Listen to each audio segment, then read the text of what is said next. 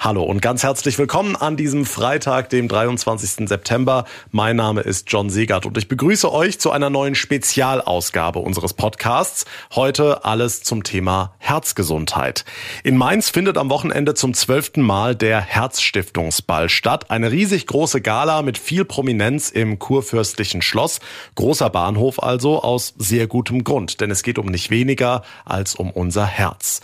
Wie steht es eigentlich um die Herz-Kreislauf-Erkrankungen? Erkrankungen in und um Rheinland-Pfalz? Wie sehen da die Zahlen aus? Was sind die größten Risikofaktoren für uns und unser Herz?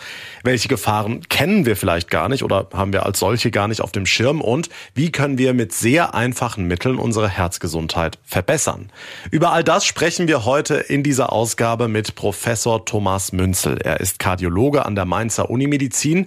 Schönen guten Tag, Herr Professor Münzel. Ja, grüß Gott, Herr Seger. Lassen Sie uns ganz allgemein beginnen, vielleicht mit einem Status quo, mit einem Zustandsbericht. Wie steht es denn um die Herzgesundheit der Deutschen? Wie hat sie sich in den letzten Jahren entwickelt? Ja, ich denke, dass die, die Entwicklung in Bezug auf Herzerkrankungen recht positiv war. Also es gibt ja auch den sogenannten Herzbericht von ähm, der Deutschen Herzstiftung, wo man schön ablesen kann, dass zum Beispiel die Zahl der Herzinfarkte äh, drastisch zurückgegangen ist, auch der tödlichen Herzinfarkte, dass die chronische äh, Herzerkrankung, die koronare Herzerkrankung äh, abgenommen hat. Es gibt weniger Bereiche, die sagen wir ihrer Bedeutung zugenommen haben. Das ist zum Beispiel die Herzschwäche. Das liegt aber in erster Linie daran, dass viele Patienten heute besser behandelt werden können mit Medikamenten, die äh, in der Lage sind, die Herzschwäche dann auch zu verbessern. Das heißt, hier wird die Zahl größer und wir müssen natürlich schauen, dass wir durch, durch eine optimale Therapie jetzt nicht nur die Zahl der Überlebenden in dem Bereich äh, verbessern, sondern auch die Lebensqualität verbessern. Hm, woran würden Sie die positive Entwicklung im Bereich der Infarkte festmachen?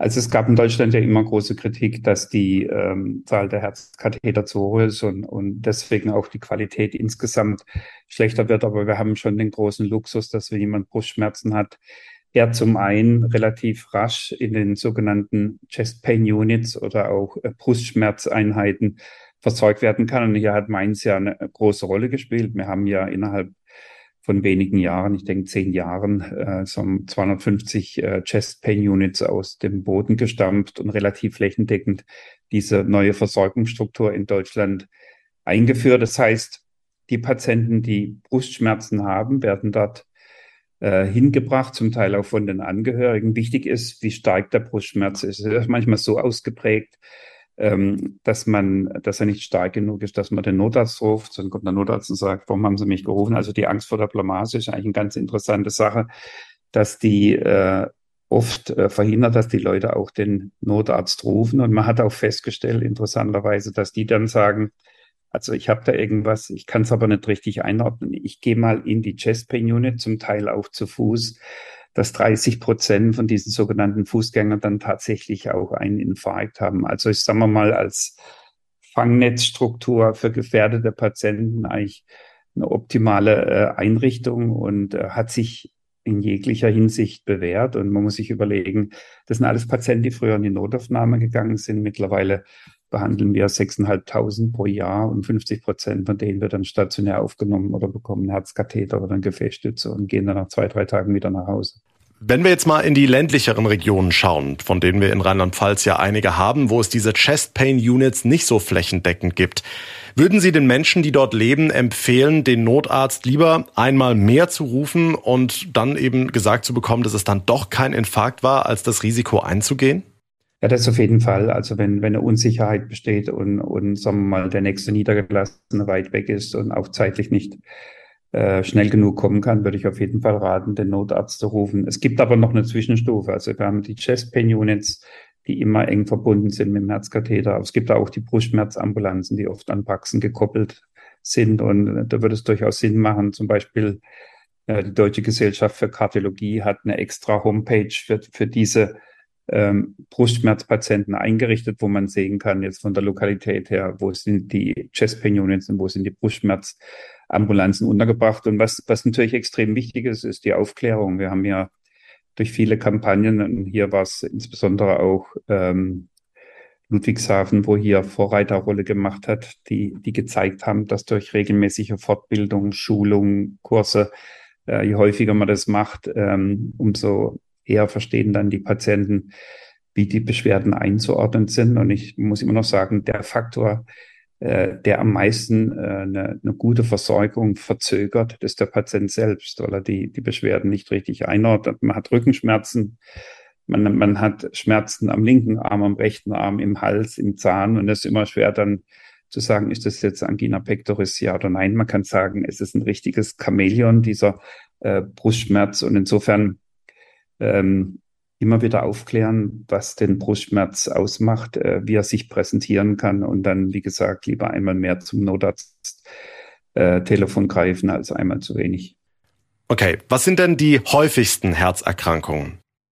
Also ich würde jetzt erstmal unterscheiden zwischen den sagen wir, Risikofaktoren, die, die zum Tod führen. Es gibt da relativ neue Analysen, die auch gezeigt haben, dass äh, im Endeffekt die klassischen Herz-Kreislauf-Faktoren dominieren und hier schon seit 25, 30 Jahren der Bluthochdruck, äh, der sogenannte stille Killer, immer die Nummer eins. Es ist halt eine Erkrankung, die wenig Beschwerden macht, ja, und dann oft eine Zufallsdiagnose, wenn man die Apotheke oder zum Hausarzt gehen, dass mal der Blutdruck gemessen wird und dann festgestellt wird, oh, der ist ja viel zu hoch, den muss man behandeln. Dann haben wir den Diabetes, wenn man so will, auch als Wohlstandserkrankung. Das massive Übergewicht und wenig Bewegung führt ja oft zum Diabetes ähm, Typ 2. Dann haben wir das erhöhte Cholesterin, wo wir jetzt in der glücklichen Lage sind, dass wir immer stärkere Medikamente haben, um im Endeffekt auch dieses Problem zu behandeln. Und wir haben jetzt nochmal zwei ganz wichtige Risikofaktoren. Das eine ist das Rauchen. Ähm, es gibt ja mittlerweile mehr als äh, 1,1 Billionen Raucher weltweit. Also obwohl die Zahl sagen wir mal, der aktiven Raucher jetzt äh, insgesamt zurückgegangen ist, ist durch das Wachsen der Gesamtbevölkerung der Welt die Zahl der Raucher äh, nochmal deutlich angestiegen. Und das ist für mich so das Interessante, dass man eigentlich weiß, äh, was Rauchen für Schaden macht. Wir bedrucken ja auch mittlerweile unsere Zigarettenschachteln. Und äh, trotzdem ähm, gehen die Leute hin und packen zum Teil die Zigaretten in andere Schachteln, wo nichts drauf ist auf der Oberfläche, damit sie jedes Mal äh, ein schlechtes Gewissen bekommen, wenn sie zur Zigarette greifen. Und man muss sich folgende Zahlen überlegen. Also das Rauchen verkürzt die Lebenserwartung weltweit um, um 2,2 Jahre und es sterben insgesamt 8,2 Millionen Menschen äh, an den Zigaretten, also Tabakzigaretten.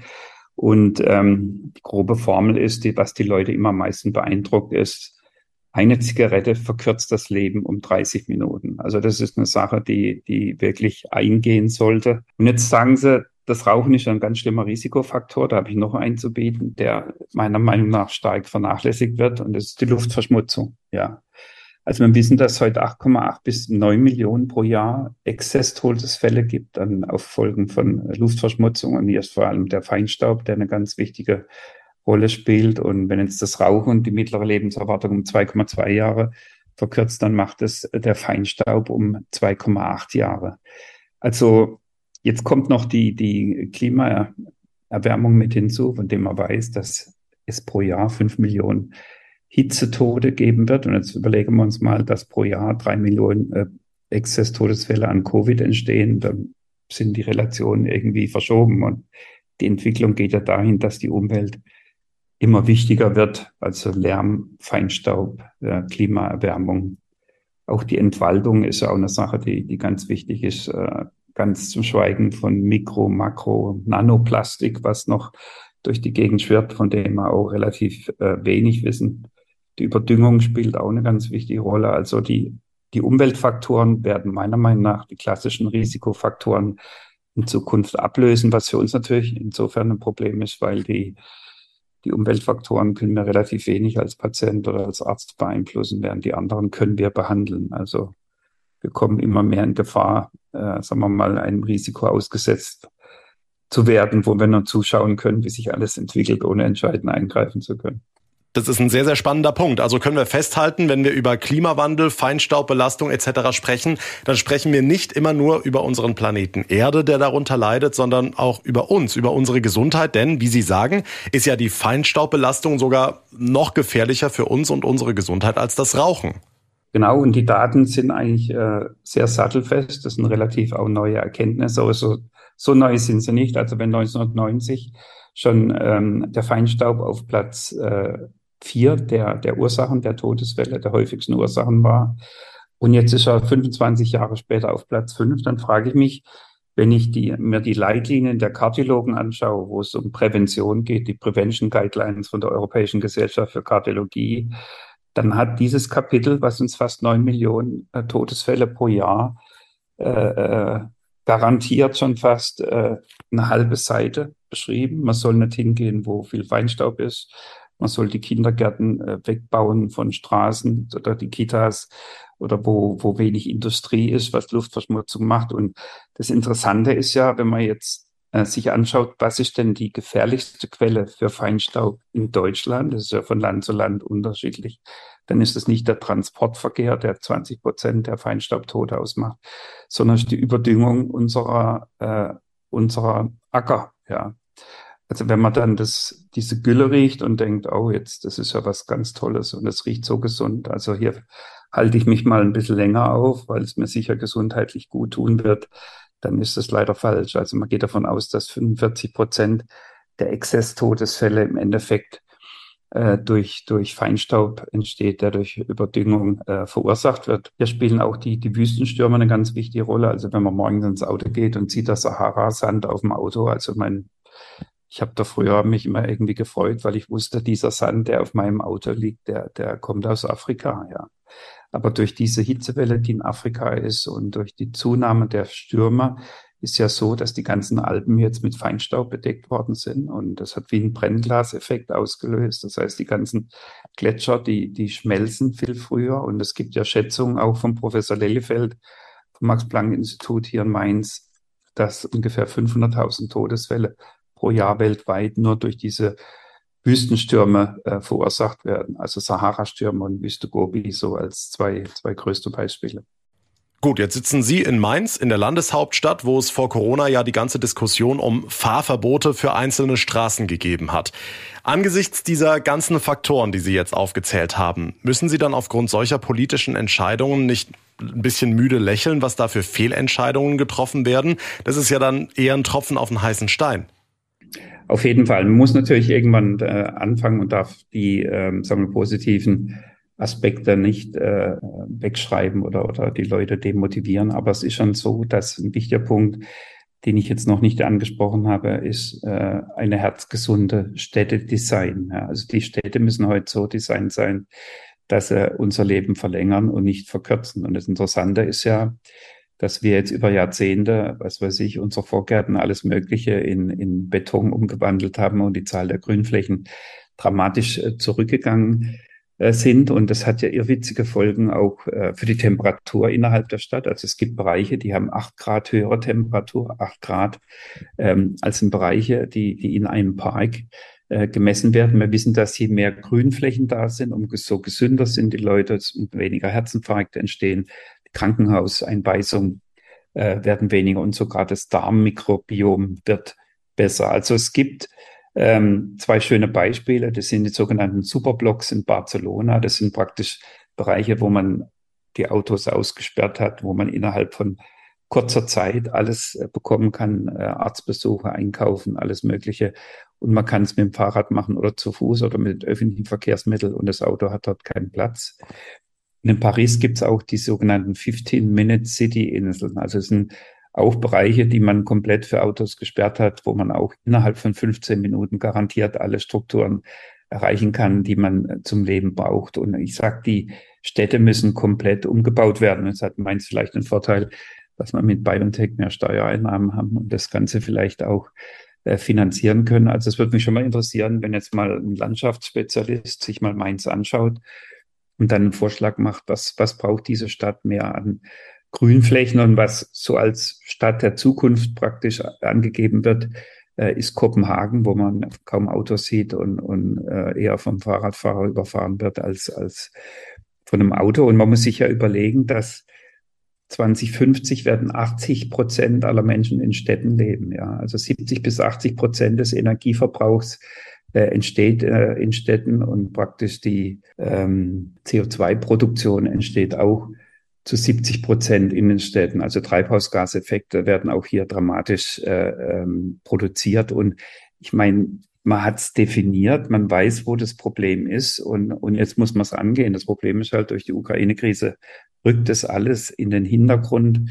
Also man sieht jeden Tag, wie dramatisch die, die Gletscher schmelzen, die, die Arktis oder Antarktis werden auch bald verschwunden sein. Und ähm, also ich habe hier größte Bedenken, dass alles andere wichtiger ist und das, wo man jetzt mal mit dem Paris-Ziel plus 1,5 Grad bis Ende des Jahrhunderts werden wir wahrscheinlich verdoppeln oder noch mehr erhöhen mit allen Katastrophen, die dann praktisch dazugehören.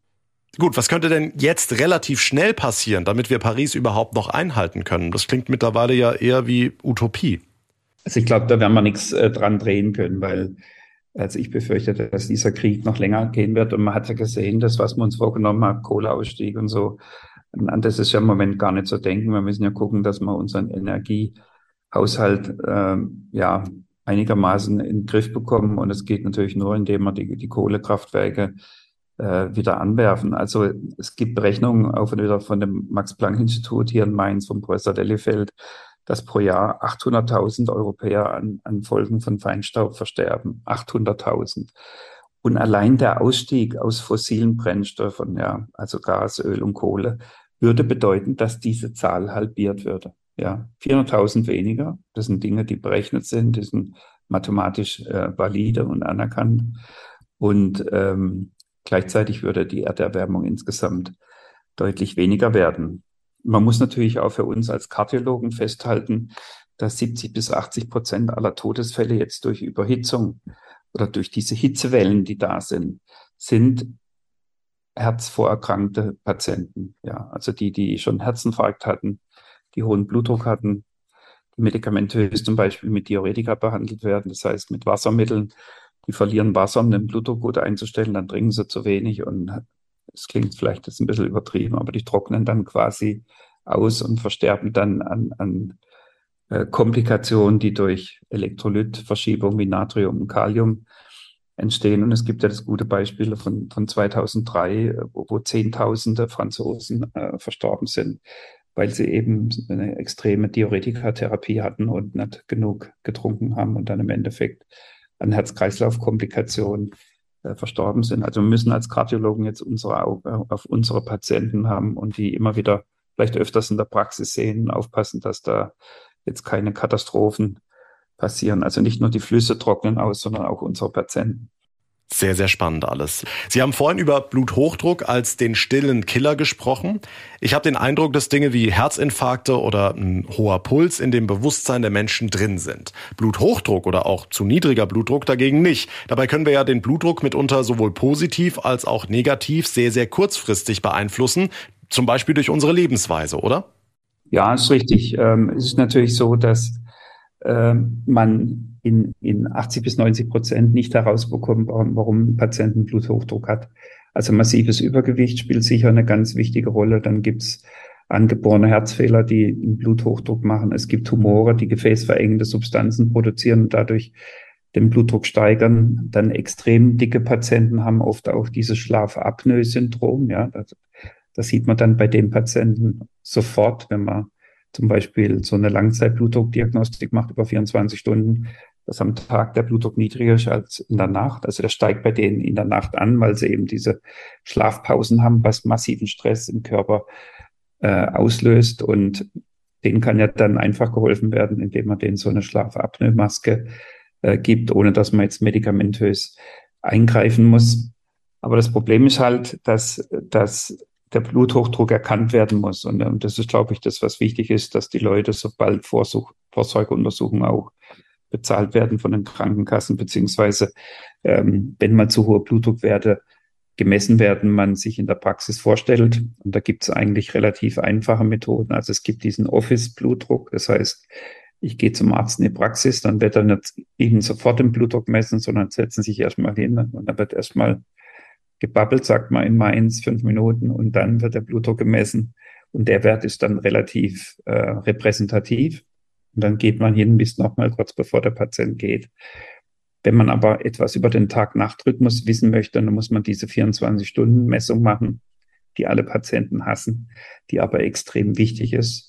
weil sie uns vor allem Informationen über den Blutdruck in der Nacht gibt. Und es gibt relativ neue Untersuchungen, die klar gezeigt haben, der Blutdruck muss relativ tief sein in der Nacht, ja.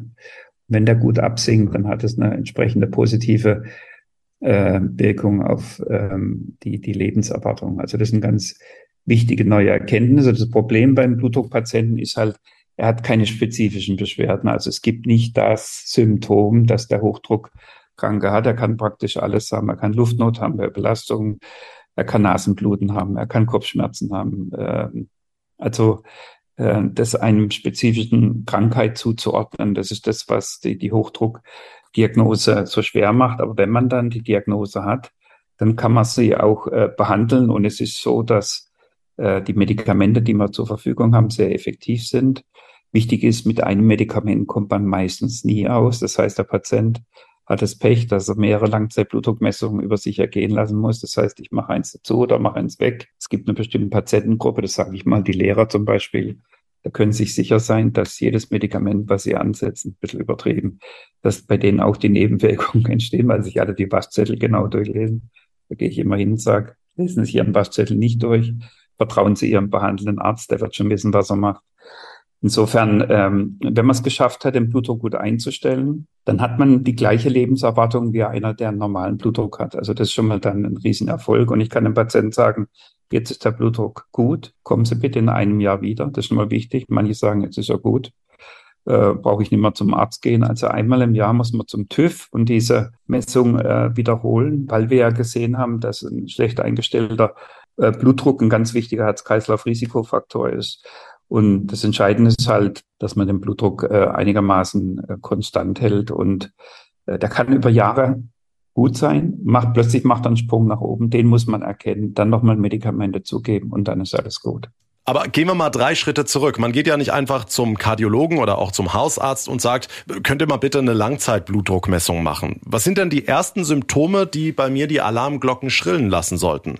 Also ähm, das Alter ist natürlich eine, eine wichtige Sache. Das Gewicht äh, spielt eine wichtige Rolle. Ähm, für mich das wichtigste Symptom ist einmal eine reduzierte Belastbarkeit. Manche Patienten haben auch Brustschmerzen, obwohl ihre Herzkranzgefäße äh, soweit äh, in Ordnung sind. Ähm, gut diabetische Patienten, die meistens auch mit Übergewicht haben, metabolisch nicht gut aufgestellt sind, muss man schauen, inwieweit ein hoher Blutdruck vorliegt. Ähm, Patienten, die gestresst sind, das sieht man relativ rasch dann, wenn ein Patient in die Sprechstunde kommt und was er für einen Beruf hat, da kriegt man dann schon mit, wie weit ähm, hier der, der Stress möglicherweise eine Rolle spielt. Und das Gute ist, dass man durch diese Messungen, die man dann macht, auch schön differenzialtherapeutisch vorgehen kann. Also wenn, wenn Sie jetzt zu mir kommen und sagen, also RPA1 macht mich fertig, ja, also ich habe Blutdruckwerte und, und hohe Pulswerte, weil ich den Stress nicht verkrafte. Also man hat Langzeitblutdruck und Langzeit-EKG. Das wird immer kombiniert, weil wir Blutdruckmedikamente haben, die auch den Puls beeinflussen.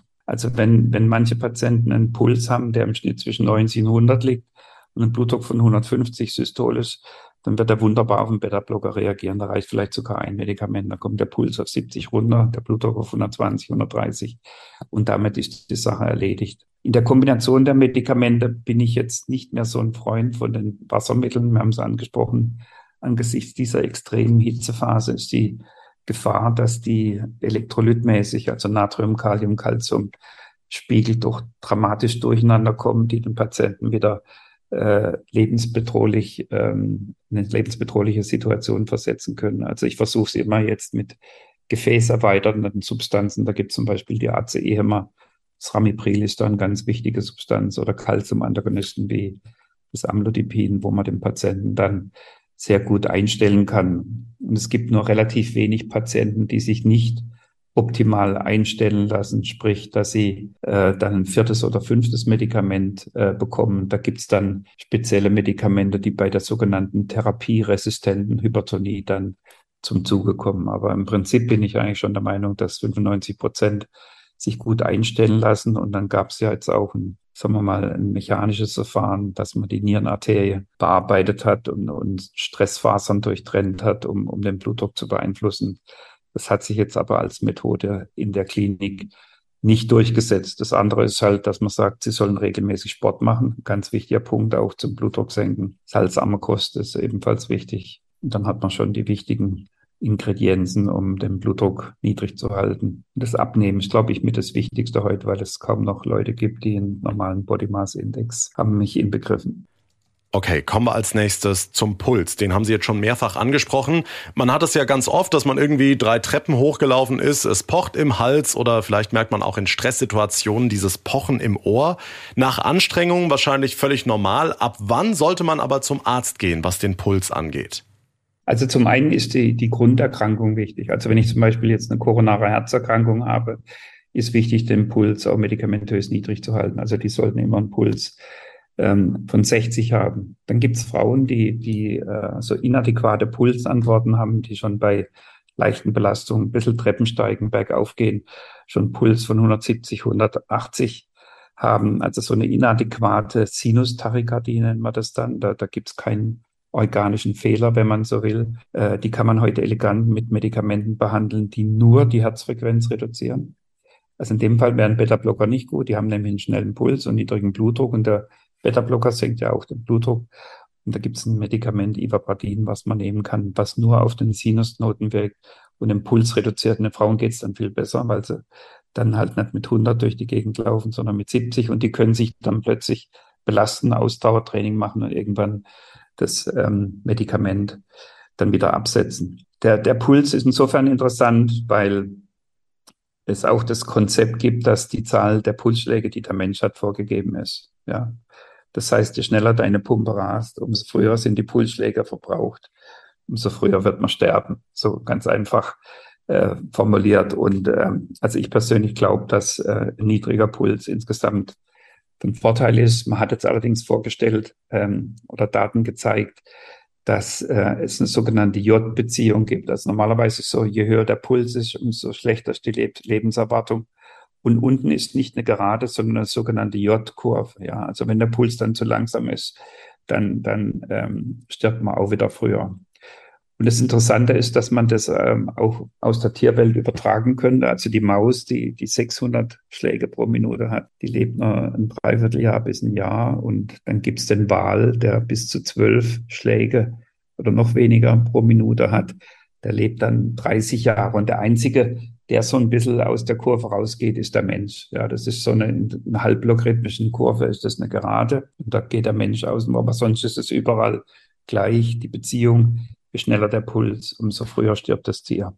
Okay, welche Rolle spielt das Alter? Also wenn wir jetzt mal beim Thema Puls bleiben, je schneller deine Pumpe läuft, umso kürzer lebst du. Dann reden wir ja beim normal gesunden Menschen von 60 bis 80 Jahren. Welche Rolle spielt da das Alter? Also kommen solche Herzerkrankungen auch bei jungen Menschen vor?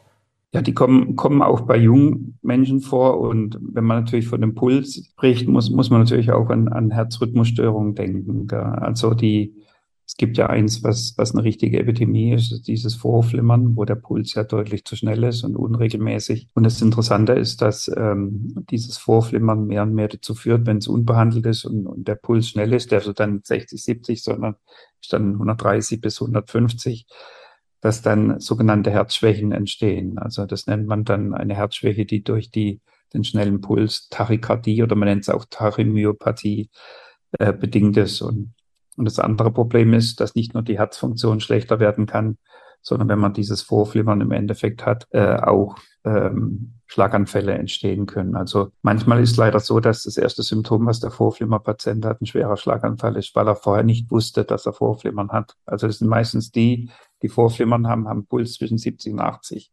Da ist kein Problem, aber wenn sie einen Puls haben von 130 bis 150, das merkt man natürlich, dann geht man natürlich auch entsprechend rasch dann zum Arzt und dann kann man ja äh, mit so einem Stromstoß praktisch äh, den normalen Rhythmus wiederherstellen und wenn das Vorflimmern öfters kommt, dann kann man eine sogenannte Vorhofflimmer-Ablation äh, machen. Das ist eine Sache, die heute Elektrophysiologen anbieten. Das kann man, äh, indem man diese Stelle mit Hitze verödet oder man kann solche Kälteballons einsetzen. Das ist ein sehr effektives Verfahren, um das Vorflimmern zu behandeln. Meistens ist es so, dass man zwei Behandlungen braucht, um das Vorflimmern dann loszuwerden. Nun, der Puls bei älteren Leuten ist, ist insofern spannend, weil die natürlich jetzt bei niedrigen Frequenzen mehr, mehr Probleme haben. Also ich würde zum Beispiel einem 80-Jährigen sagen, also ein Puls von 55 ist äh, zu wenig, weil, weil ähm, oft auch, sagen wir mal, so eine Inkompetenz da ist, den Puls bei körperlichen Belastungen auch zu steigern. Also die fahren dann Fahrrad und machen Sport und dann kommen sie von 55 vielleicht auf 65 und 70 und die haben dann starke Beschwerden, weil der Kreislauf nicht mitzieht mit den körperlichen Belastungen und es sind dann äh, Patienten, die dann möglicherweise äh, auch dann in Kombination mit Pausen dann eine Schrittmacher äh, Therapie brauchen. Natürlich wird man erst Medikamente absetzen, die langsam machen, wie zum Beispiel digitales und Beta-Blocker. Und wenn die draußen sind und sie sind immer noch zu langsam, dann sind sie im Endeffekt dann Schrittmacherkandidaten.